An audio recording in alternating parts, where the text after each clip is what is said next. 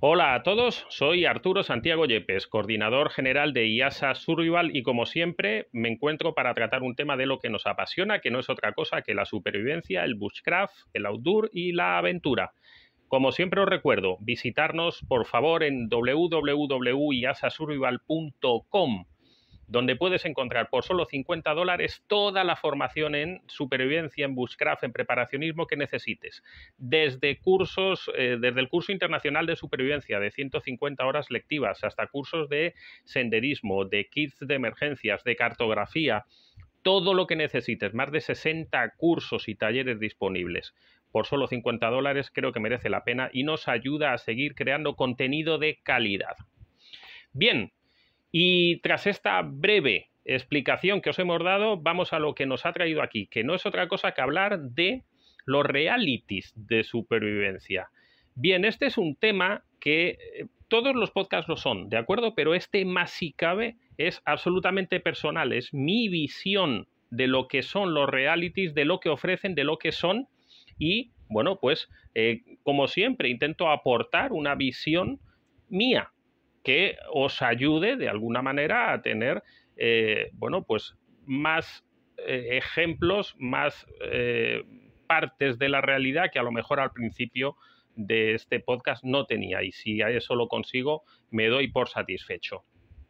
Y además, eh, comentaros algo que este, eh, este podcast, mm, que realmente he tardado mucho tiempo en decidir hacerlo y que sé que no voy a poder hacerlo en los 10 minutos que siempre le dedicamos, sé que me voy a ir casi a los 20.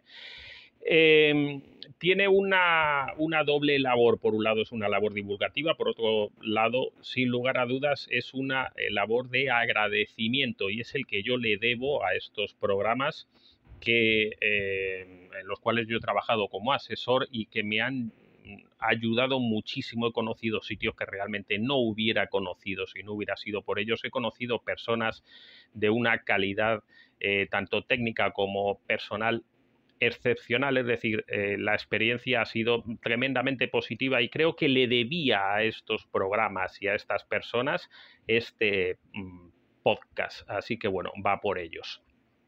Eh, como digo, es personal porque mm, yo realmente no tuve nunca interés en los realities. Eh, me acerqué a ellos desde un punto de vista muy escéptico y eh, hasta que yo no empecé a entrar aquí en este mundillo de manera profesional, no tenía el más mínimo interés porque no los entendía. Y esto es lo que voy a intentar, explicaros qué es un reality, cómo funciona y cuáles son los aspectos positivos que sin lugar a dudas tiene. Eh, voy a contar una anécdota que fue el principio que, de, esta pequeña aventura que a mí de repente ya me abrió un poco la, mente. ¿no? Eh, a mí me contrataron hace X tiempo para eh, dar asesoría online. Y bueno, pues ahí estuve con reuniones de Zoom y tal, dándoles la formación que ellos me pedían. Y de repente una vez me llamaron y me dijeron, oye, puedes agarrarte un viaje y volar a un determinado eh, país, vamos a ver unos escenarios y tal. Y bueno, para mí era todo muy nuevo, ¿no? Porque era muy rápido. Eh, en fin, es un, es un mundo eh, curioso cuando ya te vas adentrando. Entonces yo bajé a mi padre a consultarle y le dije, oye, mira, papá, él sabía que yo estaba contratado como asesor online y le dije, mira, es que quieren que huele y además en dos o tres días y tal. Y, mira, es... y él me dijo, mira, yo creo que lo primero que tienes que analizar es el peligro, el riesgo que pueda haber ahí. Y mi respuesta fue, y era lo que yo creía, eh, papá, no tengas miedo, eh, lo que me vamos a hacer esto es en la parte de atrás de un parque, ahí en un jardín, porque esto es la televisión, ellos no se van a arriesgar a meterse ahí en la selva o en el desierto, que se rompa una cámara, que llueva, tal. Entonces esto va a ser un paseo, ¿no?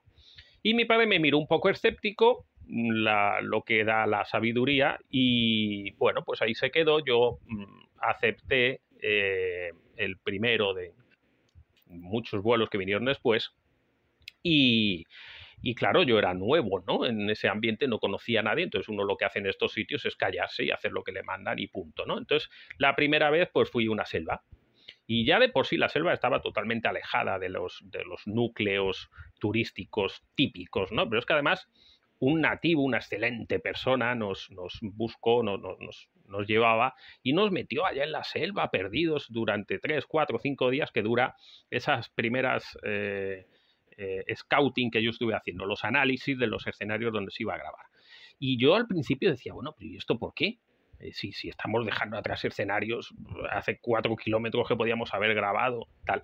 Ya luego vas entendiendo que si eh, es, es, muy difícil que en esa selva realmente no haya nadie, ese nativo que nos llevaba, pues tenía sus gallinas y tenía sus perros y tenía una moto para desplazarse. Entonces, claro, si tú estás grabando y de repente se oye una moto, en la distancia, en la selva o en el desierto, tal, se oye muchísimo y te estropea todas las grabaciones y tú no puedes estar diciendo a las gallinas que se callen, ¿no? Entonces, uno de los motivos por los que te alejas muchísimo y te vas a zonas donde no hay nadie es ese. Otro es que ellos van a levantar un dron ¿no? y, van a hacer grabaciones en 360 grados para demostrar la inmensidad donde las personas se encuentran. Y claro, no puede haber a la distancia una casita, ¿no? Aunque sea ya, ya lejos, lejos, pero claro, las grabaciones son de tantísima calidad ahora que, eh, que, al final te obliga a que realmente nos vamos a unos escenarios tremendamente alejados de todo, que era la primera cosa que yo nunca creí yo puedo contar que los escenarios mm, posiblemente más alejados que yo he conocido en mi vida han sido en estos, eh, en estos scouting. si no los más alejados, casi los más alejados, porque realmente te vas a, sitios tremendamente eh, lejos. ¿De acuerdo? Eh, en situaciones no de supervivencia, porque se planifica todo muy bien cómo lo vas a hacer y tal, pero es real. Es decir, no estamos como yo creía en un parque en la parte de atrás. Otra de las cosas que me interesa que entiendan ustedes es que em, hay un asesor desde el principio hasta el final y, el que más interés tiene en esto es el programa. Que, que, la empresa que crea esos programas. ¿Por qué? Porque quieren que sean programas con un viso de realidad. Entonces tiene que haber un asesor. Yo he estado desde el scouting, desde el análisis de vamos a estar en este desierto, vamos a estar en esta selva o vamos a estar en este mar y va a ser así y tal, y, lo recorres y buscas y aquí se va a hacer esto y aquí se va a hacer lo otro, hasta eh, las grabaciones que se han hecho después, hasta eh, horas y horas y horas y horas después con los storyboard o con los guionistas eh, decidiendo cómo todo eso se va a, unir, ¿no? Porque el, guionista piensa que aquí se va a hacer esto y entonces te dice, te llama, ya esto se hace por Zoom, eh, oye, pues aquí pueden hacer un fuego, un refugio, tienen una tela, tienen un barco, tal, entonces tú, bueno, pues él tiene sus ideas, tú tienes las tuyas y llegas hasta, un, hasta compenetrarte de alguna manera para que eso eh, funcione. Aparte que hay multitud de programas, ¿de acuerdo? Unos que le dan eh, más independencia a, la, persona que está ahí, ¿no? Al talento o al protagonista. Otros que le dan menos, otros que hacen más énfasis en la psicología. Bueno, hay montones y cada uno pues se maneja de una manera distinta. Pero reitero, eh, siempre está ese eh, especialista y se gasta mucho dinero en que ese especialista vaya, porque los viajes cuestan, los vuelos cuestan, la comida, todo cuesta, evidentemente, ¿de acuerdo? Y luego las personas que están ahí, que a veces dicen, bueno, son actores y no, no, no, señor. Las personas que, que están ahí saben de supervivencia, eh, pero a veces, y a mí eso me pasaba también, porque claro, en la asociación eh, conocemos a todos. Nuestra asociación tiene una, capacidad, eh, al menos en las zonas de habla de, influencia latina, en toda América Latina, en España y, y, también en parte de Estados Unidos, bueno, tenemos una presencia masiva, brutal, entonces nos conocemos todos, ¿no? Entonces, yo a veces decía, bueno, ¿y por qué no han cogido a este? ¿Por qué no han cogido el otro? Desde el punto de vista de alguien que lo ve de fuera, ¿no? Claro, es que no se trata de coger al, al señor más conocido de, no sé, de Argentina. Se trata de que ese señor de Argentina tiene que saber hacer fuego, refugio, tal, pero luego tiene que dar en la cámara, no puede tartamudear y, tiene que tener una determinada apariencia que tendrán también que evaluarlo y tiene que saber hablar y no decir palabrotas y usar... Es decir, hay un montón de cosas que hay que ver porque no se trata de un documental, no se trata de sacar ahí a una persona haciendo cosas extrañas, ¿no? Imagínense lo que puede ocurrir. Entonces, Igual que yo los hice entrevistas a los talentos eh, y me decían, bueno, ¿cuál es tu experiencia desde el punto de vista de un asesor de supervivencia? Yo les decía, bueno, pues yo creo que este señor puede hacer esto o puede hacer lo otro. Después tenían otras entrevistas con otras personas que les hacían otros análisis en los cuales yo no entro y que no sé. ¿De acuerdo? Entonces, mm, eh, tenemos escenarios reales, tenemos eh, personas reales, entonces, ¿por qué no llega a encajar? ¿Por qué a veces estos realities se nos presentan como a mí se me presentaban, como algo mm, que no tenía ni el más mínimo interés y que ahora realmente tiene mucho interés y que sigo muchos de ellos? Claro, también es verdad que he conocido ya muchos talentos y tal y me gusta ver qué hacen. Em, pero son muy entretenidos y se aprende muchísimo. Eh, al final aquí ocurre algo que voy a intentar desgranar. Yo eh, pertenezco a una generación ya que peinamos canas. Eh, yo tengo ya 49 años. Mi generación no, creció con los realities. Los realities en España, el país donde yo nací, eh, empezaron con un programa que se llamaba eh, Gran Hermano.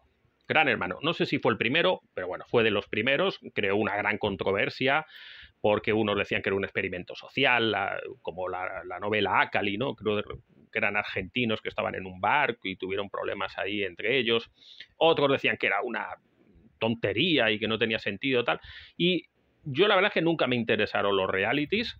Eh, bueno, mi esposa lo seguía, algunos de ellos conocidos, de que algunos de ustedes de algunas señoras conocen y tal, y pero yo la verdad que no, no, no, no me interesaba. ¿no? Ya, ya cuando yo me empecé a meter en este mundillo, eh, empecé a decir, bueno, ¿y por qué mi hijo sí está metido en esto, que tiene 15 años? Mi hijo nació con los realities.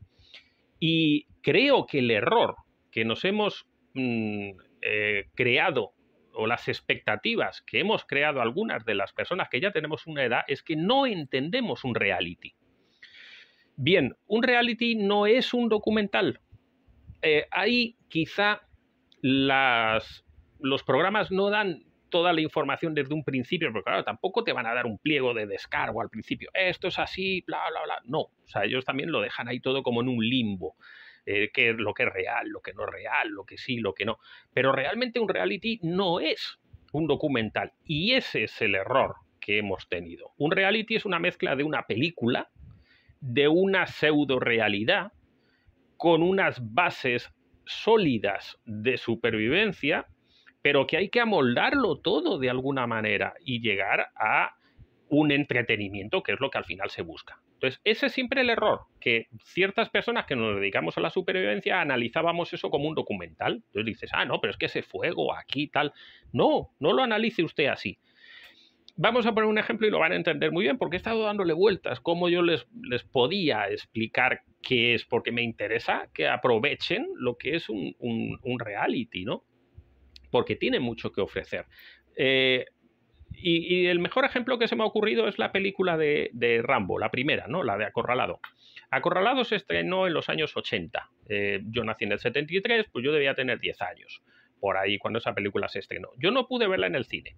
Mi padre siempre me dijo que eso era una tontería, que, íbamos a ver un señor ahí que aparecía matando eh, con, sin camiseta y con una cinta en el pelo a los vietnamitas y no sé qué tal. Esa es la segunda normalmente la primera, la de acorralado, es la más...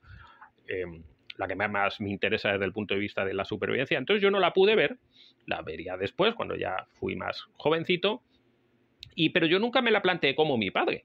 O sea, yo nunca la analicé desde el punto de vista de por qué Rambo estaba ahí sin la camiseta enseñando los músculos y mataba a 300 eh, pobres hombres, ¿no? O, en la primera, por qué hacía las cosas que hacía. Y, y, no, pues yo me lo planteé como lo que era una película que tenía visos de supervivencia que ahora me he ido dando cuenta. Es decir, pues ponía el cuchillo en la, en la lanza para matar al cerdo o al jabalí y tal.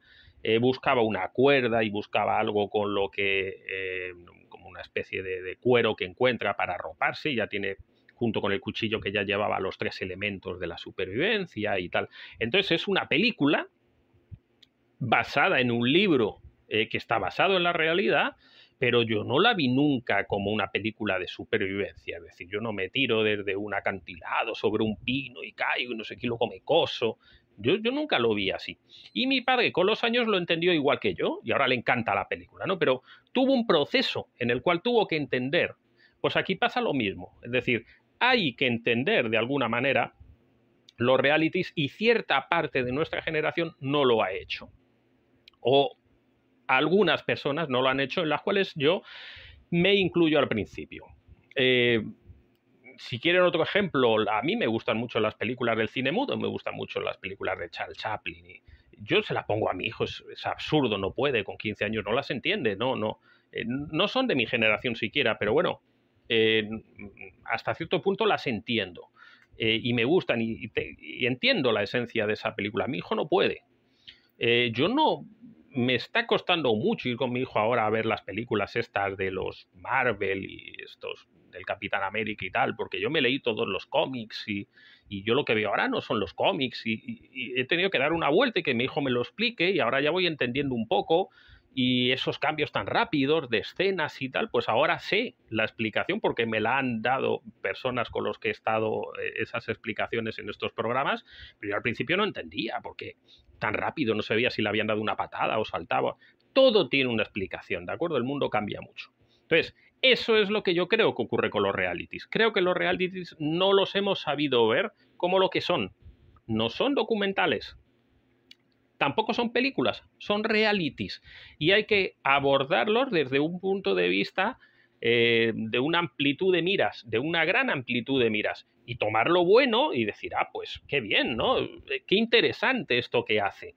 Pero no significa que todo eso se haga. Es decir, cuando vemos acorralado, todos en la supervivencia sabemos que ese cuchillo no sirve o que no es interesante para sí sirve, ¿no? Pero que no es interesante, por mucho que sea hueco y todos los niños lo queríamos tener, ¿no? Eh, sabemos que las características, pero no te lo planteas.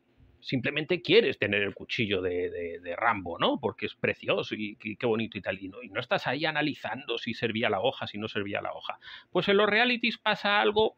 Es verdad que son. Mm, eh, eh, presentan formas de supervivencia más realistas, pero hay que verlo como lo que son. ¿De acuerdo? Como mm, situaciones reales de supervivencia en las cuales hay un asesor que dice cómo se deben de hacer, hay un especialista que sabe cómo se debe de hacer, pero se debe de amoldar también a la realidad. Eh, todas las grabaciones de un día eh, al final terminan en, en media hora, en una hora. Entonces, eso hay un señor que lo maqueta, que lo monta, que lo hace para que tenga también un componente de entretenimiento, ¿no? No, no, que si el señor estuvo 14 horas haciendo fuego por fricción, le vamos a ver las 14 horas haciendo fuego, eh, fuego por fricción, ¿de acuerdo? Así que eso es lo que yo les quería eh, comentar. Eh, reitero que le tengo mucho cariño a estos programas y, y, a lo que me han enseñado y a las personas que están detrás de estos programas. Y reitero que considero que hay mucho que aprender pero enfóquenlo, por favor, como lo que es y no como lo que no es, que no es un documental. ¿De acuerdo? Espero que les haya ayudado. Es un punto de vista muy personal y seguramente muy controversial, porque aquí se levantan pasiones en estos aspectos, al igual que los cuchillos, al igual que los kits de emergencias. Nadie tiene la razón. Esta es la mía, la que yo les he querido eh, explicar. Sin más, me despido. Les recuerdo que en nuestra eh, página web www.iasasurvival.com por solo 50 dólares tienen todos los cursos que necesiten y ahí sí, ahí sí van a encontrar formación. Eso sí son documentales reales de supervivencia, cómo hacer fuego, cómo purificar agua, eh, técnicas de de, refugios, eh, te hablamos de la psicología, de cartografía, todo lo que necesites. Por solo 50 dólares lo vas a encontrar ahí. Y luego lo complementas con los realities, ¿de acuerdo? Bueno, pues gracias por haber estado ahí. Disculpar que me haya extendido un poquito más. Me he ido casi hasta los 20 minutos, pero creo que eh, el tema es interesante, ¿no? Si tienes alguna duda, si tienes alguna pregunta, pues te agradecería un montón que nos mandes mensajes constructivos, por favor que nos ayuden a todos a crecer. No, no, no mensajes eh, ahí de ataques que no llevan a nada, ¿no? Pues mira, yo creo esto, yo creo lo otro, y podemos crear un sano debate a través también de los, de los mensajes. Gracias por estar ahí, un saludo y hasta la próxima.